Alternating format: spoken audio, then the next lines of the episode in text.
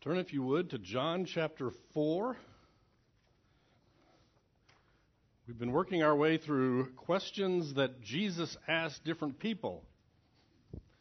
And uh, last week's was an easy question, but we still didn't make it through the lesson. So we're going to do part two of last week's lesson. If you remember, this is Jesus' encounter with the Samaritan woman at the well. As near as we can tell, it's just the two of them. The disciples have gone into town to uh, buy some food. This woman comes to the well, and Jesus simply asks the woman for a drink. And sometimes we forget how shocking this would be that a Jewish man would ask a Samaritan woman for a drink would have been uh, unheard of in this society. First off, the, the fact that he would ask a woman to do it. Secondly, the fact that it was a Samaritan woman. And for a Jewish person, the water would have been polluted by the mere fact that she had touched it. Yet he asked her for a drink of water, which started a conversation. And we spent most of last week's lesson dealing with the encounter between Jesus and the Samaritan woman what it meant to the Samaritan woman, how Jesus handled the situation, and in doing so, we kind of skipped over some theology that is buried in some of these verses. So we're going to back up a little bit and look at some of uh, the theology, and then we will finish off the narrative to finish off today's lesson. Skipping back to uh, verse 13, we see Jesus answered, Everyone who drinks this water, he's talking about the water that's in the well, everyone who drinks this water will be thirsty again. But whoever drinks the water I give him will never thirst. Indeed, the water I give him will become in him a spring of water welling up to eternal life. You remember the, the, the encounter. He asked the woman for a drink of water. She goes, Who are you to ask me for a drink of water? You're a Jew. He says, If you knew who was asking you for water, you would ask him for water, and he would give you living water. What is this living water that Jesus is promising, offering to the Samaritan woman? Well, a couple of uh, chapters from now, in John 7, Jesus clearly states what this living water is. In chapter 7, verse 37 and 39, on the last and greatest day of the feast, this is the Feast of Tabernacles, Jesus stood and said in a loud voice, If anyone is thirsty, let him come to me and drink. Whoever believes in me, as the scripture has said, streams of living water will flow from within him. By this he meant the Spirit whom those who believed in him were later to receive. Up to that time, the Spirit had not been given, since Jesus had not been glorified. What he is offering this Samaritan woman is the Holy Spirit, as he tells her the Holy Spirit will lead her to salvation. Now, let's think about this in very basic terms just for a moment. Why do we drink water? Come on, this is easy. Because we're thirsty. Our body has a need for water.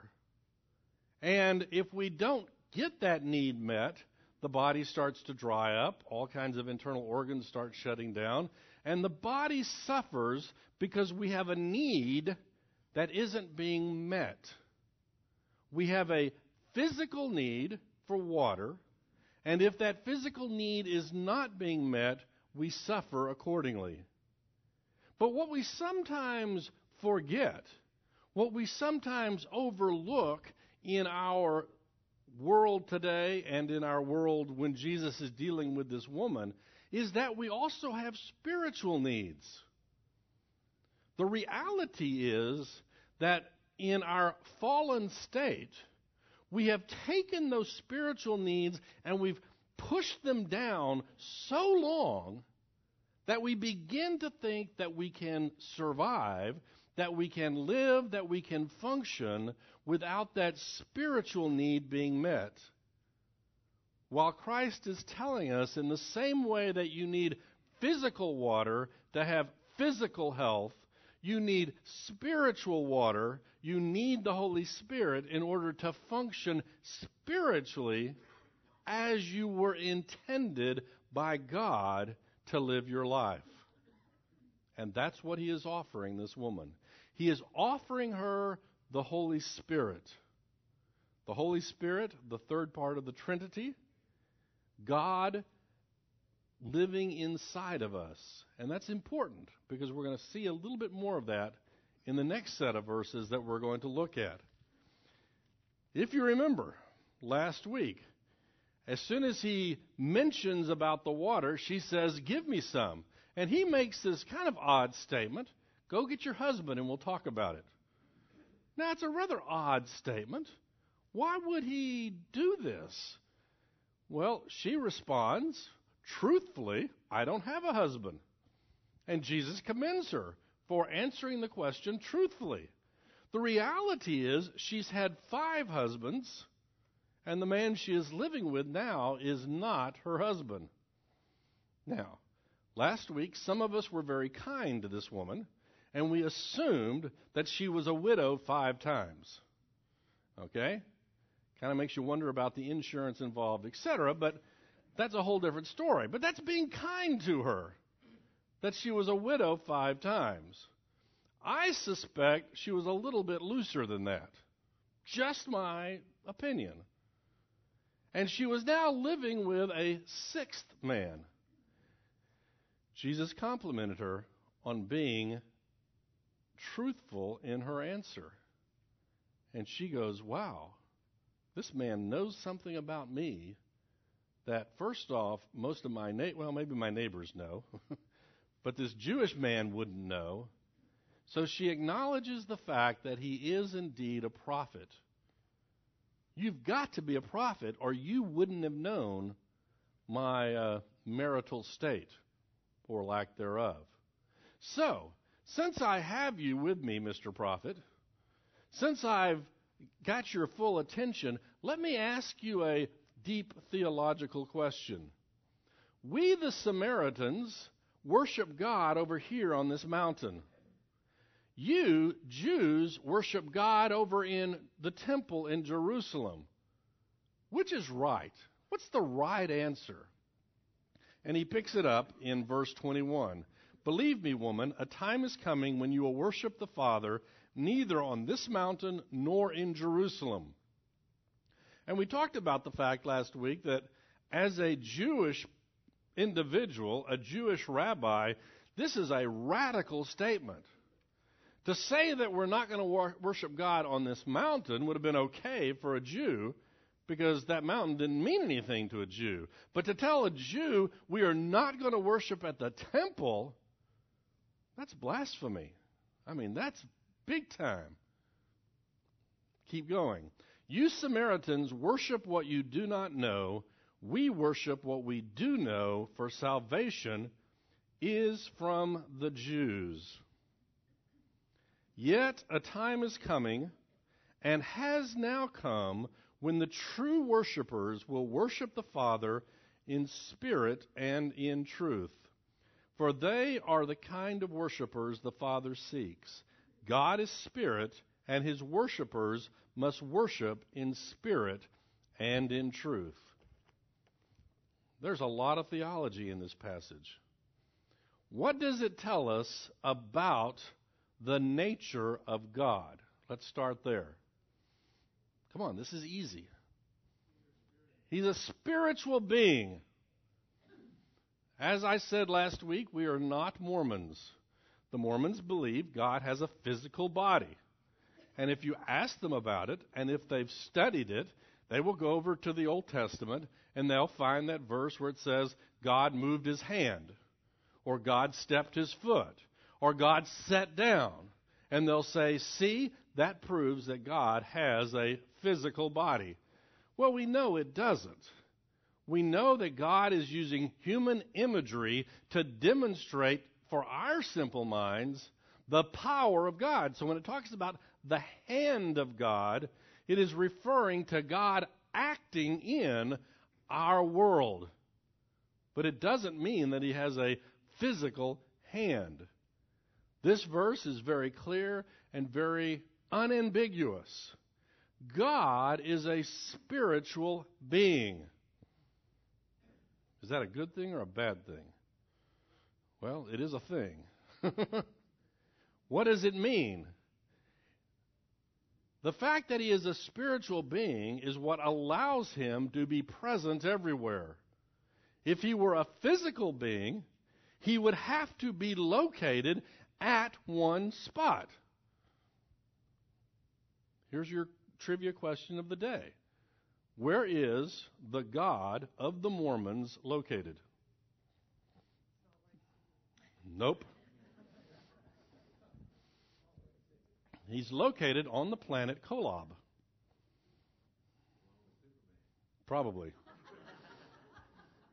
he is physically located somewhere because he's a physical being.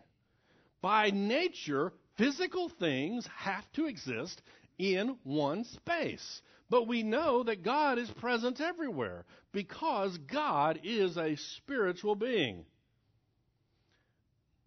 Anybody know what the second law of thermodynamics is? Come on, I'm not going to ask you what the first one is, just the second one. Everything proceeds from order to chaos. Things tend toward disorder. If you ever question that, come over to my house and see my kids' rooms. Sorry. Physical things deteriorate. They do. They wear out unless they are being renewed, unless they are being refurbished. God does not wear out. He doesn't get old. He doesn't suffer decay because he is not a physical being. The laws of physics don't wear him down. You and I are wearing out constantly. Anybody want to argue that point? I don't think so. But God doesn't suffer from that limitation because God is a spiritual being. We could go on and on talking about what it means that God is a spiritual being. But here's the interesting point. Here's the important point. God is a spiritual being, and we are to worship God in spirit and truth. What does that say about us? Come on, this is easy. We're spiritual. We have a spiritual side of our existence as I've said in, in here before, we sometimes think of ourselves, when we do think of ourselves biblically, as physical beings who happen to have a spirit. Biblically, a more accurate presentation is that we are spiritual beings who happen to have a body. Now, both sides of that are good, both sides of that are real, both sides of it are valid. There's not the evil body and the good spiritual side. If you believe that, you're a good Gnostic. We're not Gnostics. We believe God created us spiritual, physical, together, and that was good because that's the way God created us. But what it means is we are to worship God with our spiritual being. Huh. What in the world does that look like? That got him stumped. Pardon? Truth? We're going to talk about the truth here in just a moment. We're, we're breaking this in two, and probably shouldn't, okay? God doesn't separate the spirit and the truth, but we'll, we'll for just a second now. Does it have anything to do with the fact that in the Old Testament things were more visual? People put more emphasis on sacrifices and what I do, whereas I believe somewhere God said in the Bible that I would rather a person with the right heart, Hmm? I'm paraphrasing somebody brings me a bunch of sacrifices. I desire mercy, not sacrifice, is what God, speaking through the prophet, says. But wait a minute. God said, Give me the sacrifice. In order to understand what spiritual worship looks like, let's look at the opposite of it. Well, not the real opposite. The real opposite would be no worship. But let's look at physical worship. And to do that, let's look at some of our favorite people, the Pharisees. Okay? The Pharisees had the list. They had the list of the law, some of which had been given by God. Okay? And that's why when Jesus is talking about the Pharisees, he tells the people, do what the Pharisees tell you, but don't do like they do. Because they're not doing what they ought to be doing, they're simply following a list. I can live the religious life, be it an Old Testament religious life or a New Testament religious life, by going through a particular set of physical motions. I wake up on Sunday morning, I go to church on Sunday morning, I sing the hymns on Sunday morning, I sit through the service on Sunday morning, I go home, I have done my physical worship. But what is the condition of my heart? Let's look at the Pharisees. They kept the law. They were supposed to keep the law. Keeping the law was a good thing. Sometimes we poke them in the eye for keeping the law. They were supposed to keep the law. But what they had done is they had neglected the heart of the matter and were more concerned with keeping their list than with showing love and mercy and compassion to those in need around them. So when Jesus heals on the Sabbath day, they are not ecstatic about the fact he just healed someone. They are perturbed because he broke their rule. Physically, they were doing everything they ought to do on the Sabbath and not doing what they ought not do on the Sabbath. Spiritually, they were doing nothing. And that's why Jesus said, You are in fact whitewashed tombs. You look good on the outside, but inside there's nothing but death. It was physical worship, but not spiritual worship. When God instituted in the Old Testament the sacrificial system, we today know that that is a picture of Christ and the final sacrifice. But they were to do it physically correctly, but also with the right heart. And when they stopped doing it with the right heart and did it only as a physical exercise, God says, forget it. I'd rather have this much mercy than all the sacrifices you can pile on top of each other. We are physical beings, we are spiritual beings merged together. And we are to worship God with the totality of who we are.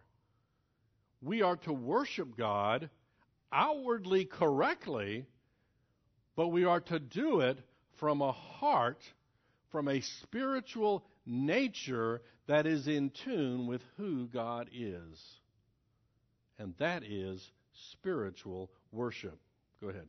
Notice that uh, somewhere in the Bible that Jesus uh, says the greatest commandment is love. Right? Hmm? And I think to myself about this. Say, for example, I'm going and trying to witness to someone who does something I don't do. Maybe Mhm. they're living in sin that I don't live and they're not a Christian. Mhm. Am I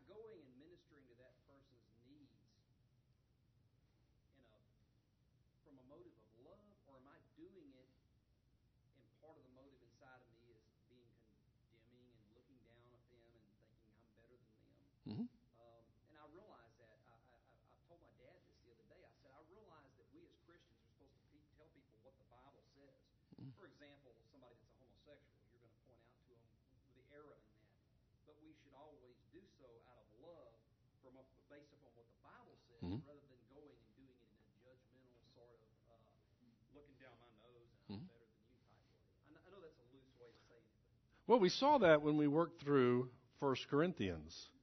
The fact that um, we're not really to judge those outside the church. Okay?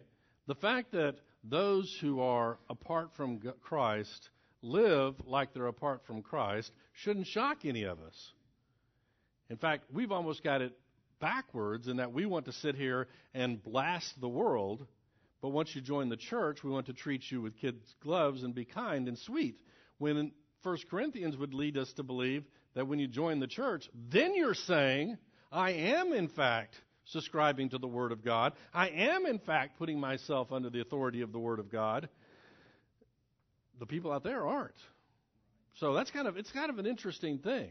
We do spend our time blasting them because that's more fun. Jesus could have begun this entire encounter with blasting this Samaritan woman for being a Samaritan. But he didn't. It was irrelevant to the conversation. So, God is spirit, and he is looking for people to worship him in spirit, that is, with a heart that is correct, not just outward motion, outward activity, but a heart that seeks the things of God. God is spirit, and God is truth. And we are to worship God in spirit and in truth. What does truth mean?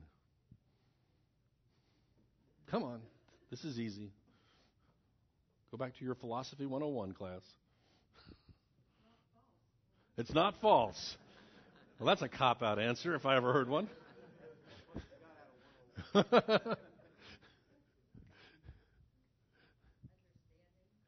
Understanding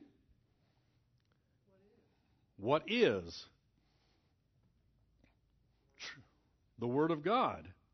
Truth is that which corresponds with reality, with the way things really are. What does that mean when it comes to worship? And in particular, worshiping God. What it means is we can't just make it up. We can't decide that today I'm going to worship Baal, and as long as I do it sincerely, I'm okay. And tomorrow I'm going to worship this God or that God, or I'm going to worship the biblical God, but I'm only going to worship every other verse because some of them I don't like. This is why God prohibited the nation of Israel from making any image of God. Anything. I don't care. As soon as you make an image of God, it is false. Why? Because God is spirit. Okay, one of you good painters in here, paint me a picture of spirit. You can't. You have to paint a physical thing. And as soon as you paint a physical thing and say, that's God, God says, no, it's not. As soon as you put God into a statue, no matter how big that statue is, God says, no, that's not me. I'm bigger than that and a lot better looking. All of our attempts to make images of God, be it physical images, be it mental images where we take the characteristic of God and we pull off the parts we don't like and we keep the parts that we do like. We take the parts of Scripture we do like and we read those and we take the parts we don't like and we just kind of tear them out like Thomas Jefferson did with his Bible. We are no longer worshiping God in spirit and in truth. Those two have to go together. Oftentimes, we equate worshiping God in spirit with being very passionate. I care a lot. And that's good. We are to be passionate, we are to care a lot.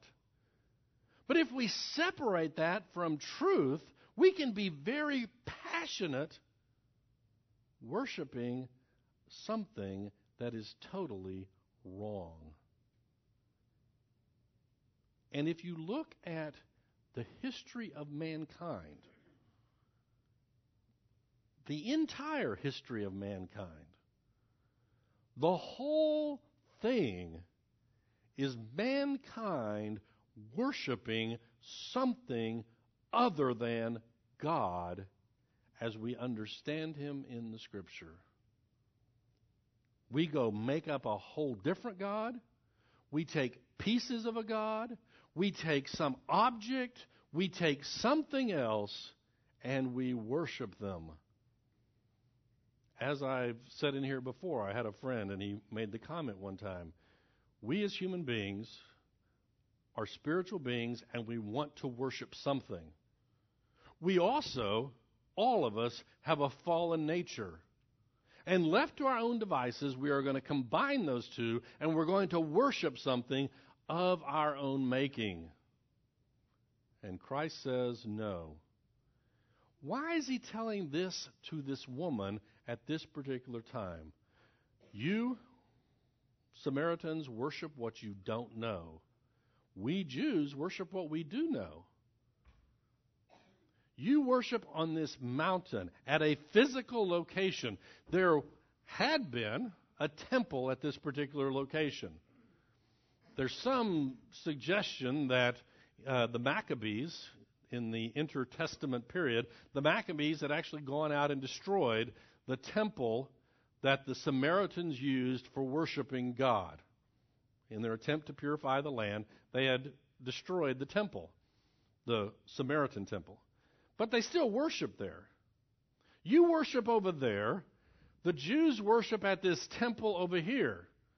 And what he will tell the disciples later is, in fact, we had a sermon on it several weeks ago. It won't be long, and all these stones are all going to be thrown down. About mm, whatever it is, 40 years from now, from when this passage is occurring. All those stones are going to be torn down. But that's not important because the Jews had begun to limit God to that one piece of real estate. And the Samaritans had begun to limit God to that one piece of real estate. And God said, No, I've got better things in mind. I've got a different temple. 1 Corinthians 3 16 and 17. Don't you know that you yourselves are God's temple? You yourselves are God's temple, and that God's Spirit lives in you. If anyone destroys God's temple, God will destroy him, for God's temple is sacred, and you are that temple.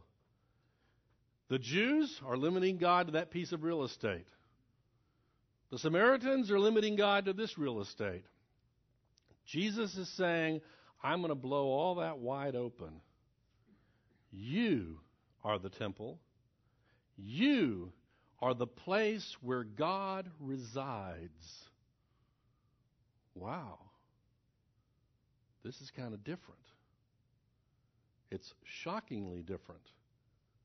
What are the implications of this? I can't live with only physical worship. If God's Spirit is living in me, I have to have spiritual worship, or I'm not having worship at all. Ephesians 2 19 to 22.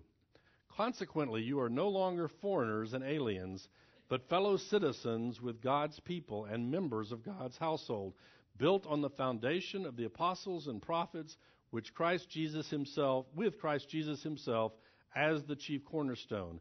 In him the whole building is joined together and rises to become a holy temple in the Lord. And in him you too are being built together to become a dwelling in which God lives by his Spirit. Here he's talking about us collectively.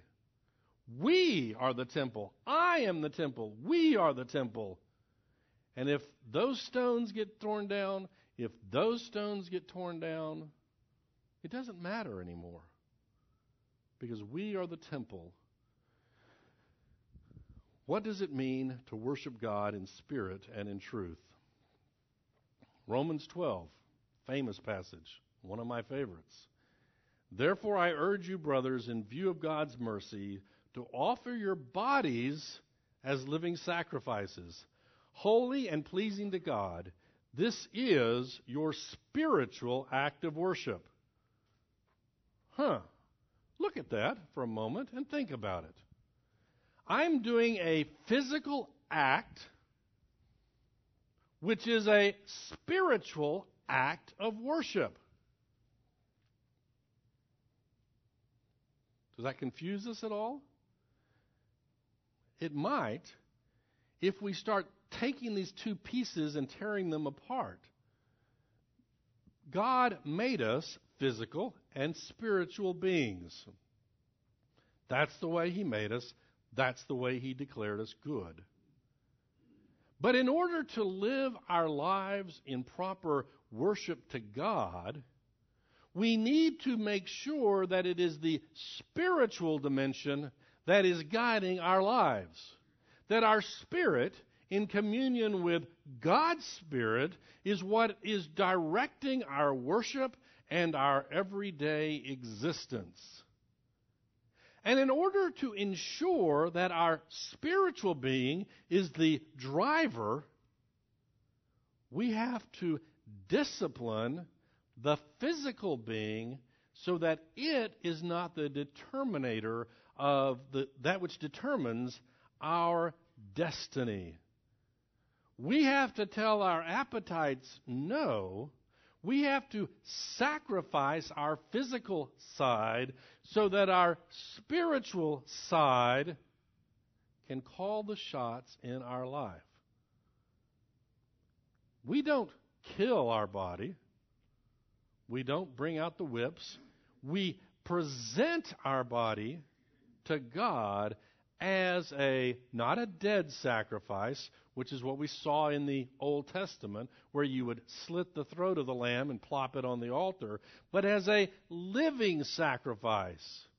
We give our bodies so that our spirits will be in communion with God's Spirit and we will live as we ought to live. And that is spiritual worship. How do we worship God in spirit and in truth? We worship God in truth by knowing who God is. How do we do that? We study, we meditate on the Word of God until we know who God is. We worship God in spirit by not allowing our bodies to direct our everyday existence. As 21st century Americans,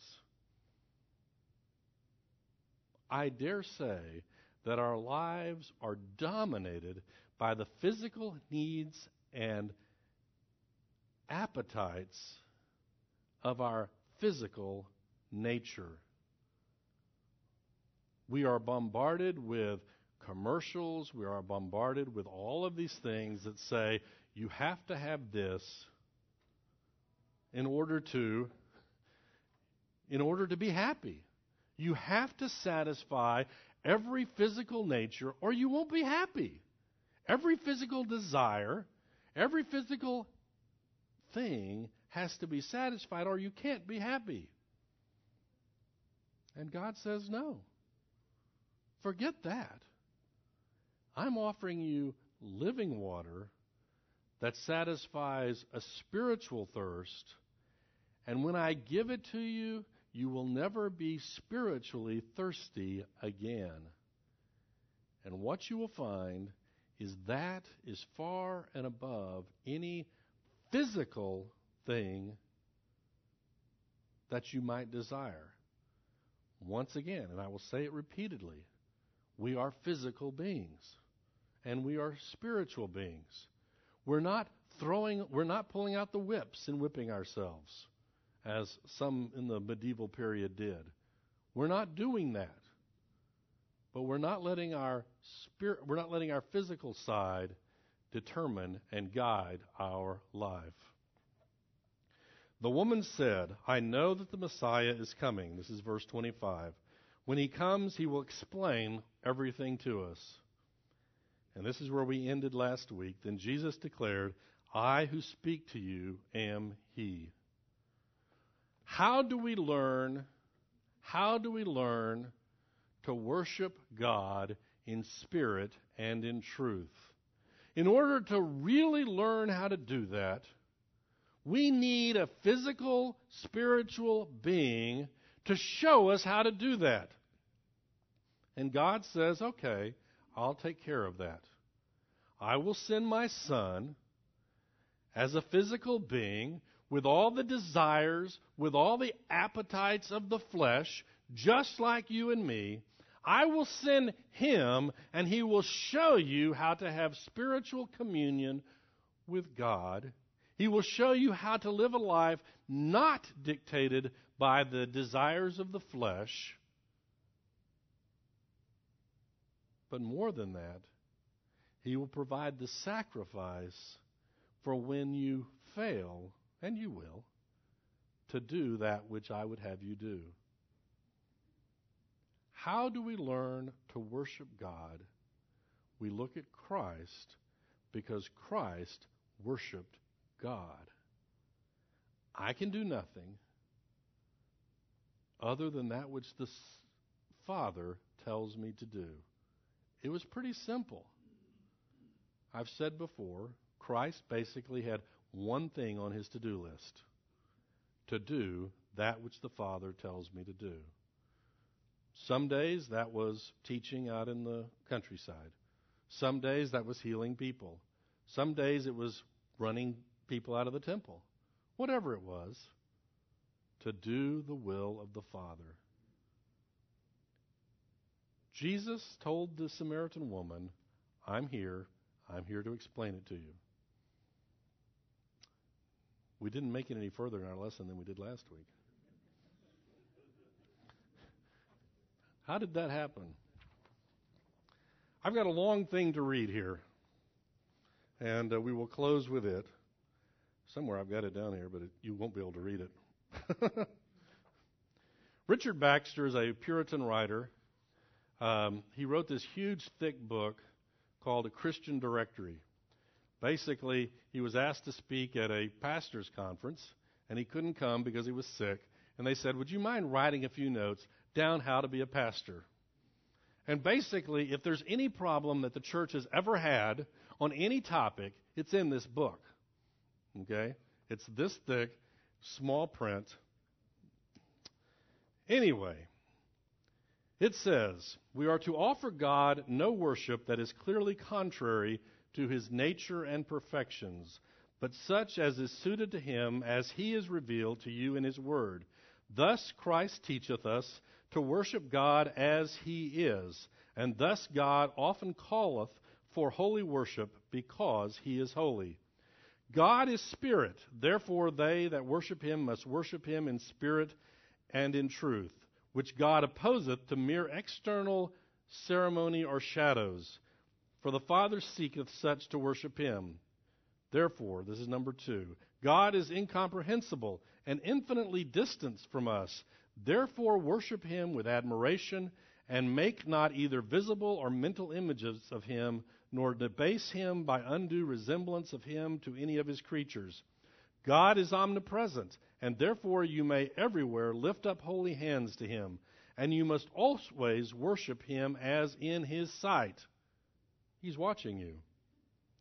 God is omniscient and knoweth your hearts. Therefore, let your hearts be employed and watched in his worship. God is most wise, and therefore not to be worshipped ludicrously with toys as children are pleased, and to quiet them, but with wise and rational worship. God is most great, and therefore to be worshipped with the greatest reverence and seriousness, and not presumptuously, but with a careless mind, or wandering thoughts, or rude expressions. God is most good and gracious, and therefore not to be worshipped with backwardness, unwillingness, and weariness, but with great delight. God is most merciful in Christ, and therefore not to be worshiped despairingly, but in joyful hope.